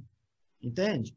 Aqui, como é um outro campo e falta fonte primária, voltando para a sua pergunta aqui, eu usei essa só como exemplo, para dizer a você que lá tem o direito do autor e a Convenção de Berna, que trata do direito moral, que são duas coisas distintas. Então, lá tem uma questão do direito moral e nós temos a questão do direito autoral. É, a, a pesquisa da Simone chega até o ponto de trazer documentos que nos envolveria na ideia de que houve a adulteração. Mas se surgir documento histórico, que nós estamos no futuro e isso pode surgir, que prove o Kardec fazendo a alteração, vai ficar para a gente estudar o conteúdo da doutrina espírita, porque eu acho ainda perfeitamente possível mesmo com o céu e o inferno estando aí, concordar com o Código Penal da vida futura. Ah, mas não podia, porque. Então, você tira esse nome, vamos para a mensagem que está ali, que é consequência moral. Ninguém me tira da cabeça que toda ação provoca uma reação de efeito, de efeito maior e contrário, e que eu sou causa Perfeito. e eu sofro consequência. Perfeito. Não, pode dizer o que quiser aí, que eu ainda estou estudando Espiritismo. Por isso que eu falo para você e para concluir meu raciocínio é isso. O espiritismo é um grande desconhecido de todos nós. Então não adianta a gente ficar aqui brigando, porque adulterou, porque alterou. Então, essa é a minha opinião. Não sei se se satisfaz, mas seria isso por enquanto. Podemos mudar a opinião. Eu não quero ser aquele que vai ter a velha opinião formada sobre tudo. Eu sou uma metamorfose ambulante. para citar meu grande filósofo.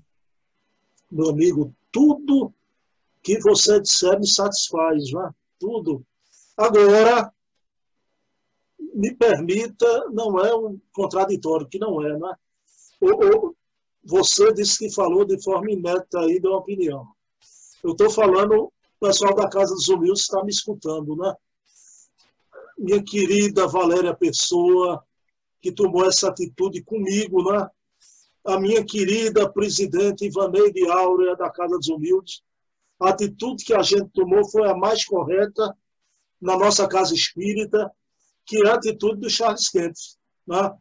O direito autoral e moral da convenção que foi que a gente fez, Beto. A gente, veja bem, retirou a quinta edição. Estamos usando até hoje a edição original, né? que foi editada em, da primeira a quarta, a, a edição original. Mas eu queria, Beto, te dizer uma coisa aqui que eu acho importante dizer até para os amigos que escutam o canal, né? Até para a gente ter essa visão abrangente. Né? As duas pessoas que eu tenho mais admiração, Valéria a pessoa sabe disso, e eu quero dizer aqui, no, no campo do, do, do, a Simone Privato, que eu tive um contato com ela lá atrás, eu e Valéria, a, a gente trocou impressão, ela sempre no, nos vídeos dela agradecia, né? A, a, nossa pessoa é uma de, de uma e o Paulo Henrique Figueiredo, que eu não preciso dizer, porque você teve pessoalmente né, com, com Paulo, conviveu aí com Paulo. Né? Então, adoro Paulo Henrique. Mas qual é a questão? A posição que a gente tomou lá na Casa dos Humildes, a França tomou, a Espanha tomou a mesma posição, Portugal, quer dizer, todo mundo. Agora, meu querido Beto, como você falou, eu acompanho até porque o Charles Kemp é um dos colaboradores dessa pesquisa do querido Carlos Sete Bastos, do querido Adair Ribeiro. Não me importa se há uma, uma um certo, não vou usar a palavra, estou vendo um atrito do pessoal lá de, de Paulo Henrique com, com Adair e Carlos Sete Bastos. Isso não é problema meu. Mas do mesmo jeito que eu levo a sério a Simone e o Paulo, e o, Car... e o Charles Kemp colabora com esses pesquisadores, o Adair Ribeiro, Carlos Sete Baixo, tem outros documentos que estão aparecendo que eu estou vendo. Tem um que realmente ele não, não é. Por que a Simone Privato, Beto, começou a pesquisa dela? Por causa da carta lá, uma infâmia do Henri Souza, a partir da Federação da Argentina, foi que desdobrou tudo né, a pesquisa da Simoni. Só que foi descoberto documentos importantes um espírita lá da época, que conviveu com todos eles, com Beni, com Delane, com Henri Souza, o Adolphe Laurent de Fauger, e veja bem, e que ele narra várias instituições, o Gabriel Delane continuou até o fim da vida utilizando veja bem, a quinta edição. E lá, na mesma instituição que ele, o Henri Sos, o Henri Sos, permaneceu com Delane, e Delane usando sempre a quinta edição, quer dizer, a única vez que o Henri Sos se referiu a uma infâmia foi ali no começo, que eu vi de não sei quem, que não continuou, Quer dizer, aí está Beto, a segurança é essa que você falou. Por hora, a segurança jurídica, não é? A gente ficar com as edições originais. Agora, eu não posso fazer assim, não ouço nada, não vejo nada, não falo nada, com esses documentos de um esforço impressionante que esse pessoal faz. Ao fim e ao cabo, como você disse, nos canais aí as pessoas que estão chegando, todos eles são unânimes em afirmar. Nunca se estudou tanto a Gênese nesse Brasil como agora. Estudando a quinta, a quarta, a primeira. Né? Então, e, e a gente pessoalmente, se a gente acha que a balança estava aqui, agora a balança está aqui, porque você dá uma opinião um pouquinho diferente da caixinha, né? Deixa eu te contar uma coisa. É, eu tenho aqui do meu lado, eu ia pegar para te mostrar, mas, né? Tá aqui a FEAL do lado, e do lado de cá tá o Zé Herculano Pires, a Gênese. É, eu, eu, eu penso o seguinte, independente de, de, de concordar e discordar, eu acho que as pessoas precisam é ter esse material e fazer sua comparação. A priori, o Espiritismo, ele, é, claro, ele é livre de pensamento, sim, ele é livre de pensamento, e cada um está num patamar. Agora, o grande barato que eu reputo, Simone, Paulo, Carlos Sete, é, o Adair, e, e por aí afora, o grande barato é que eles contribuíram para que 150 anos depois a gente começasse a estudar essa obra que era uma grande desconhecida também. Se a doutrina ela é desconhecida, aliás, é porque eu, eu, eu, eu faço essa crítica aqui, peço licença para dizer. As pessoas pegam o evangelho e abrem aleatoriamente. Então, o estudo do evangelho é feito aleatório. É, é nesse esse fundo aí que eu quero deixar. E algumas questões do livro dos Espíritos, porque as mais difíceis não são enfrentadas. As pessoas não colocam um dicionário sobre a mesa. Aí aqui eu estou generalizando, obviamente, me perdoem os amigos aí que já fazem diferente. Mas aonde eu frequentei, eu vi que isso não, não, as pessoas não tinham nem dinheiro para comprar as coisas, mas enfim. Está chegando, a doutrina espírita está chegando. Então, quero agradecer ao Carlos Sete, ao Adair Ribeiro, ao, ao, ao, ao Paulo Figueiredo, a, a Simone, por ter proporcionado é, é, uma coisa que foi feita pelo seu entrevistado recente, o Marco Milani, que é pôr as duas, criar um grupo e, e, cada um trazer e fazer um produto, um artigo final, dizendo aqui está assim, eu acho que é isso, eu acho que é aquilo. Olha que coisa maravilhosa. O que eu, o que eu quero ver é o grupo do Marco Milani saindo fraternalmente dessas reuniões. É isso. Que é isso que o Kardec falava. A gente não pode querer ostentar o ponto de vista e sair atropelando as pessoas. Eu não tenho razão, entende? Eu não tenho razão. Porque é, para eu ganhar razão eu tenho que perder sua amizade, eu prefiro não ter razão hora nenhuma. Eu acho que esse é o sentimento que o Espiritismo precisa passar quando se fala em solidariedade e fraternidade para modificar o mundo. Ô, ô, Beto, você que gosta muito do Herculano, você tem o livro de Jorge Risvini, O Apóstolo de Kardec? que, que uma biografia de Herculano. Né? Tenho, eu tenho vários, vários livros aqui físicos e eu tenho a maioria, porque é, nós Não. temos os nossos amigos dos clássicos espíritas, né? Que a gente vai lá e suga tudo dali de dentro. Deixa eu te contar um episódio que, que você falou foi maravilhoso. Já.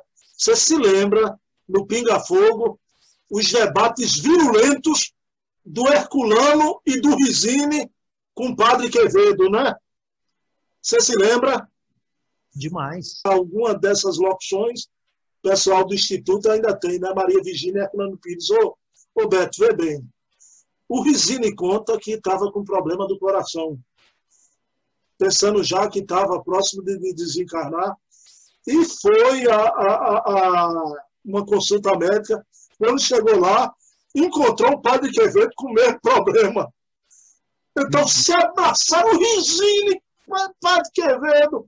Aí o, o, o Rizini, quando saiu, disse: o, o, o, o Padre Quevedo ia andando, né? O Padre Quevedo se virou e disse para Rizini: Rizini, faça um favor, ore para os seus espíritos para mim, viu? Para minha melhora.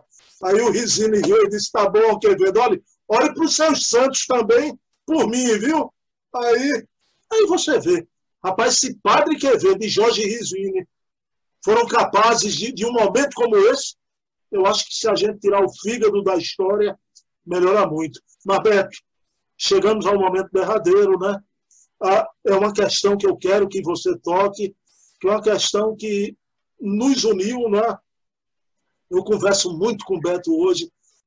Como vocês viram, o Beto é uma pessoa de opinião firme, não tergiversa, mas eu entrei em contato com o Beto porque eu passei por um problema, Beto, que um certo indivíduo aí, conhecido do movimento espírita, entrou, passou a mensagem querendo é, usar a imagem de duas entrevistas minhas. Né?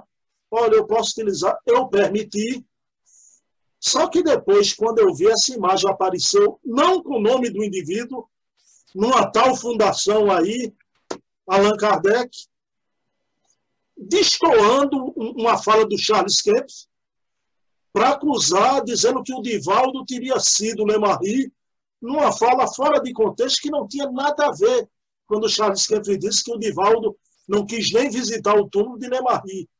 Eu tentei, aí o César Perry um dia entrou em contato comigo, disse, Bruno, o, o, o Beto Ramos passou pelo mesmo problema seu, entre em contato com ele, ele vai lhe ajudar. E Beto tentou, só que o problema do Beto foi no YouTube. O meu foi no Facebook, eu não consegui até hoje. Fiz aquele protocolo todo, não consegui retirar. Mas, Beto, eu queria saber de você, como é que você passa por esses momentos de verdadeiro terrorismo digital? E, e aí eu quero ver agora, né? E a gente, ao fim e ao cabo, Beto, a gente não pode fazer nada. E como o Espiritismo ensina, vou usar uma expressão aqui do Nordeste, a gente ainda tem que orar por esses cabritos e aguentar. Não é? Como é que você vê essa falta de ética na divulgação? E, por favor, conte o seu caso, como foi. Então, vamos começar pelo final, né? O, o, o meu caso foi simples. É, o César Perry fez uma entrevista conosco.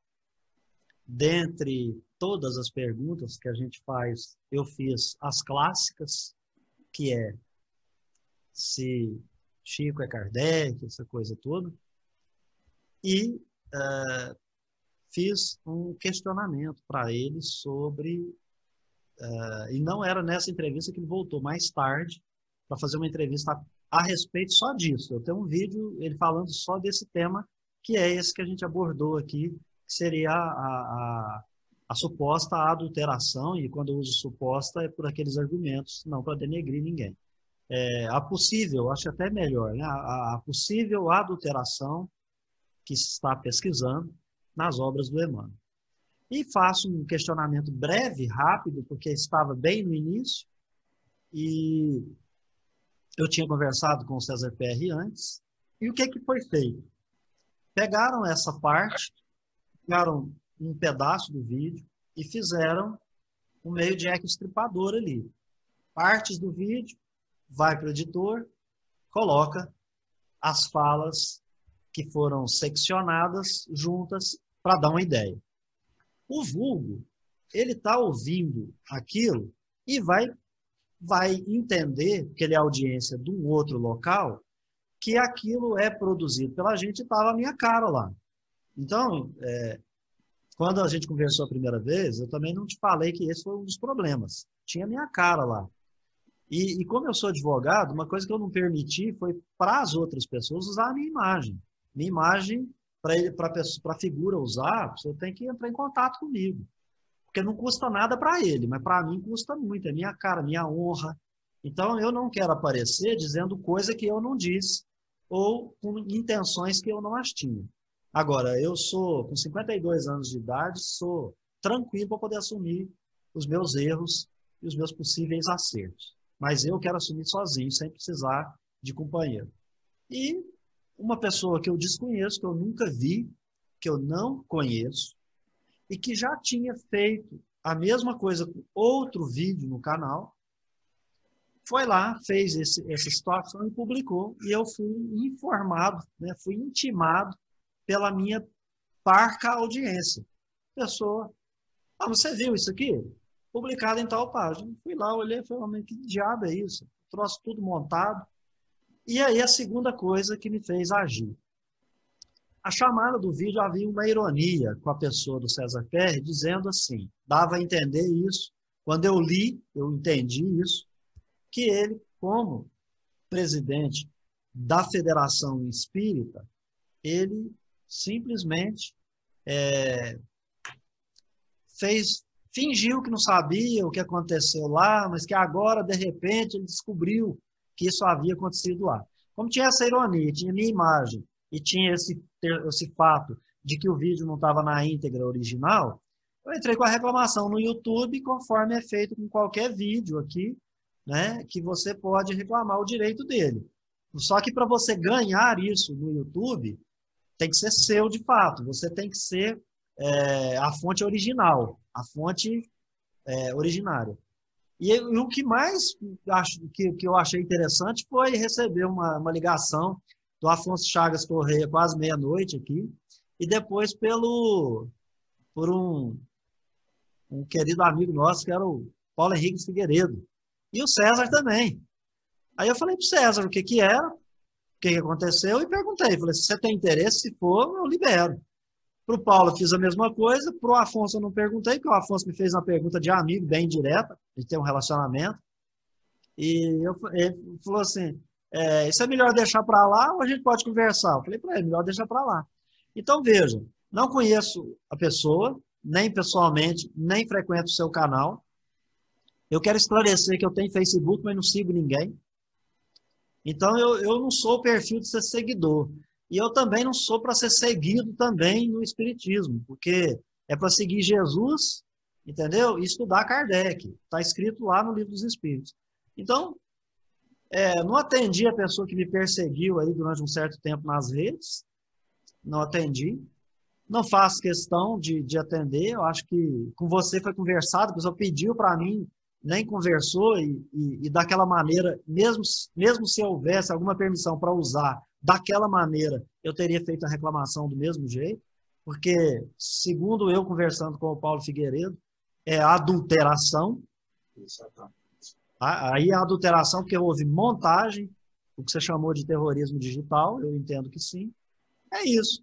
Aí o final é: faço o que o direito material me permite, o que o mundo material me reclama, e faço a prece que o mundo espiritual vai nos exigir. Inclusive, hoje que falamos da, da pessoa, vamos enviar os nossos melhores é, pensamentos positivos para que nós né? Como diz o outro, o ódio une as pessoas, né? E o amor separa. Então, vamos amar bastante para cada um seguir vida aí. Então, foi isso. Eu sinto muito você não ter conseguido resolver, porque o, o Facebook tem práticas diferentes, né? Enfim. Meu amigo, então eu vou mandar um recado. O seu cabrito, tá vendo aí? Você faz as coisas, a gente ainda vai orar por você, né? Mas eu cheguei a dizer a ele no, por mensagem, viu, Beto? Um dia eu quero olhar nos seus olhos, meu amigo, viu? Um dia eu quero olhar nos seus olhos. Ele negou, não tem nada a ver com isso, não. Quando até a feitura você via que era o design todo igual que ele faz sempre, né? Eu digo, um dia eu quero olhar nos seus olhos, mas hoje eu oro por esse cabrito, né? Ô Beto, querido, foi uma alegria muito grande, Beto, no contato, a primeira vez que eu entrei em contato com o Beto. Foi um sábado à noite, o Beto ligou para mim e, e, e, com a chamada de vídeo, né? Eu estava deitado na cama sem camisa, eu digo, ei, rapaz, não posso atender assim não. Aí eu fiz a ligação de grava um áudio, né?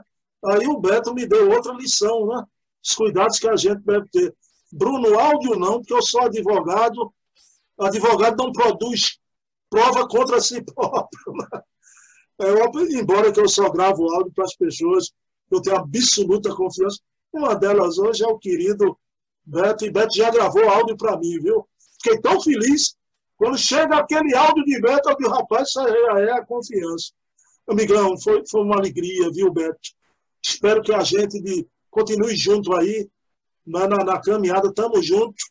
E eu queria que você, antes da prece, se despedisse das suas palavras finais para o pessoal aí do, do chat que está aberto aí, o pessoal do nosso canal.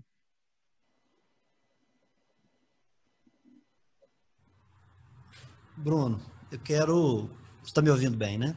É, eu quero primeiro é, replicar o que eu falei no início, que é agradecer a honra que estar presente no seu canal, que não é qualquer canal no movimento espírita, né?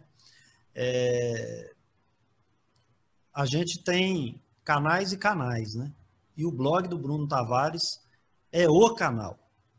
Para quem quer buscar o conhecimento acerca dos luminares é, no movimento espírita, inclusive as pérolas né, que ele colhe no seu jardim e traz aí para todos, né?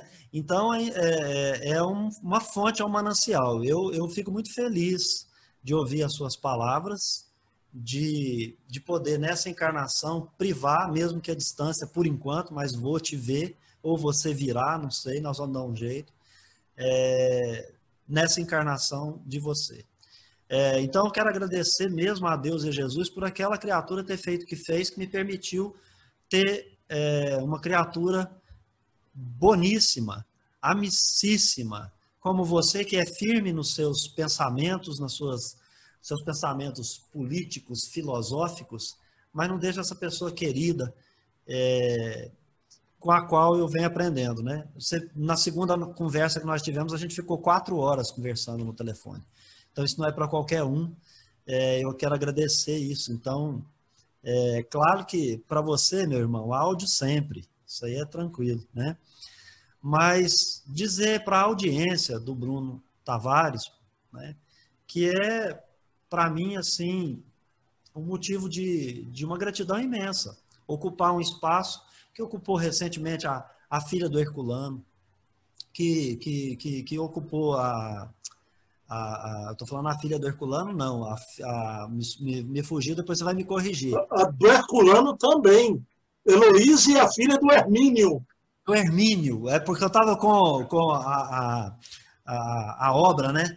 Que, que ele vai falar. A, quando eu cheguei no Centro Espírita, eles falaram para mim assim, é, falando com as sombras, né? Para estudar isso, né? Que é uma experiência rica dele. Então, é, essas pessoas, a filha do Herculano, a, a, a filha do Hermínio, a, enfim, o César Perry, o Paulo Figueiredo, o Charles Kemp, para falar dos últimos, né? É, você, você, acabou de, de entrevistar queridos amigos aqui no seu canal, a gente não vai ficar citando, não, porque senão a gente erra e não cita um, fica. Né, depois eles vão puxar a orelha da gente. Mas o Wagner, aquela, aquela coisa gostosa de conversar, Wagner Gomes da Paixão, que você entrevistou. Então, gente, é, chover de, de, de, likes que ele não busca, mas tem que ter, para que mais pessoas assistam essas, essas mensagens que foram trazidas, tenham esse conhecimento, que se inscrevam no canal do, do, do Bruno, né? para aumentar essa audiência, para curtir, compartilhar os vídeos. Eu acho que é isso. Eu estou agora youtuber, então curtir, compartilhar, comentar porque é assim que essa mensagem vai fluir com os algoritmos para mais pessoas o, o, o Beto, Beto. Sim, diga. Eu sou tão analfabete, né? Analfabete, que eu nem sabia. O Beto ficou impressionado. Ô, Bruno, quando você comenta ali, você já muda os. Como é, Beto? Algoritmos. Os, os algoritmos, eu nem sabia disso, né? Eu digo, ô Beto, deixa eu só dizer uma coisa você falou uma coisa importante aí, né? Mas inspirado em você também, no, no Orson Peter Carrara, eu fiz entrevistas ótimas com Fernando Veloso, Silvio Mariano, Luiz Jorge Lira Neto, né? Carlos Cardoso dos Anjos, que o Brasil não conhece. E qual é a grande coisa que eu percebi, Beto? Eu entrevisto esses grandes nomes, aí a gente traz a audiência para o canal mas semana que vem, por exemplo, eu convido você, Beto, aqui na sala, no seu lugar, vai estar uma mulher que é um arquivo vivo do Espiritismo, jornalista, Ivanira Miranda, com 82 anos, amiga de Ivone do Amaral Pereira, só que ela é daqui de Recife, participou do Instituto de Cultura Espírita do Brasil com Diolinda Amorim, e você vai ver o que é uma memória, uma espírita de raiz a uma pessoa que o Brasil não conhece, né? E eu só queria pedir isso a você, Beto, para, do mesmo jeito que a gente não busca likes, não é somente pessoas famosas, né? Como você não busca isso. Agora, claro, entrevistar o pessoal também, que já está aí fazendo, realizando um trabalho, isso é importante, né? Somos todos iguais, né? Encerre aí, meu querido, sua despedida e eu vou lhe pedir uma coisa ainda. Tá. É, não, então, só para concluir, é isso: é, é, dar o like, curtir, comentar. É, se esse vídeo, que a gente está aqui, dois amigos conversando, uma prosa boa, também fizer é, aí a, a, o seu coração bater mais forte, publica ele também, compartilha ele também. Né? Nós temos é, respeito por aqueles que vão ouvir as nossas opiniões, é, mas é importante o movimento saber que existem opiniões dissonantes, porque eu, eu gosto de um violão e as dissonantes, para mim, são as mais ricas, os mais ricos tons que tem na música. Então é só agradecimento mesmo, um sentimento de gratidão. É, pedir para as pessoas que depois, se puder, ir lá no Revelare, canal Revelare, também fazer parte daquela comunidade lá, assim como vocês fazem aqui, os canais podem aí trocar figurinha. O pessoal que é inscrito lá vem para cá, o pessoal daqui vai para lá, e a gente fazer trabalhos conjuntos aí, né? Eu acho muito interessante. E é isso. Né? Pessoal, o canal Revelare está aqui na, na descrição, tá aqui embaixo da nossa descrição, né? Vocês amanhã, domingo, vão lá visitar o canal de, de Beto, tem playlists lá, que é um tesouro, né? Meu querido, pedido final a ti, Beto. Você podia fazer a prece final da nossa conversa? Eu, eu primeiro quero agradecer por você me permitir fazer a prece final e quero te pedir a permissão para, nessa prece, fazer a prece do item 7, porque se na prece do item 6, do último capítulo, né, da coletânea de preces do Evangelho segundo o Espiritismo, nós fazemos aquela introdutória para as nossas reuniões, aqui os espíritos também, de alguma forma, puderam falar conosco, puderam é, estar presente, intuindo, é, trazendo bons fluidos. E, e, como nós citamos aí, amigos e adversários, né, nós vamos pedir para todos esses nesse momento. Então, pedindo a sua permissão, aquela prece para o fim das reuniões. Aqui é uma reunião virtual, mas como se estivéssemos todos numa grande casa. E como Emmanuel nos diz, né, a Terra é um grande templo, é né, uma grande escola, mas também um grande templo. Vamos fazer essa pequena prece que está lá no Evangelho segundo o Espiritismo, onde nós agradecemos, Senhor, aos bons espíritos que vieram comunicar-se conosco, mesmo esses aqui que vos falam, os encarnados, Pedimos que aqueles que são superiores a nós nos ajudem a pôr em prática as instruções que nos deram. E façam que cada um de nós, ao sair daqui, estejamos, e esse é o principal, fortificados na prática do bem e do amor ao próximo.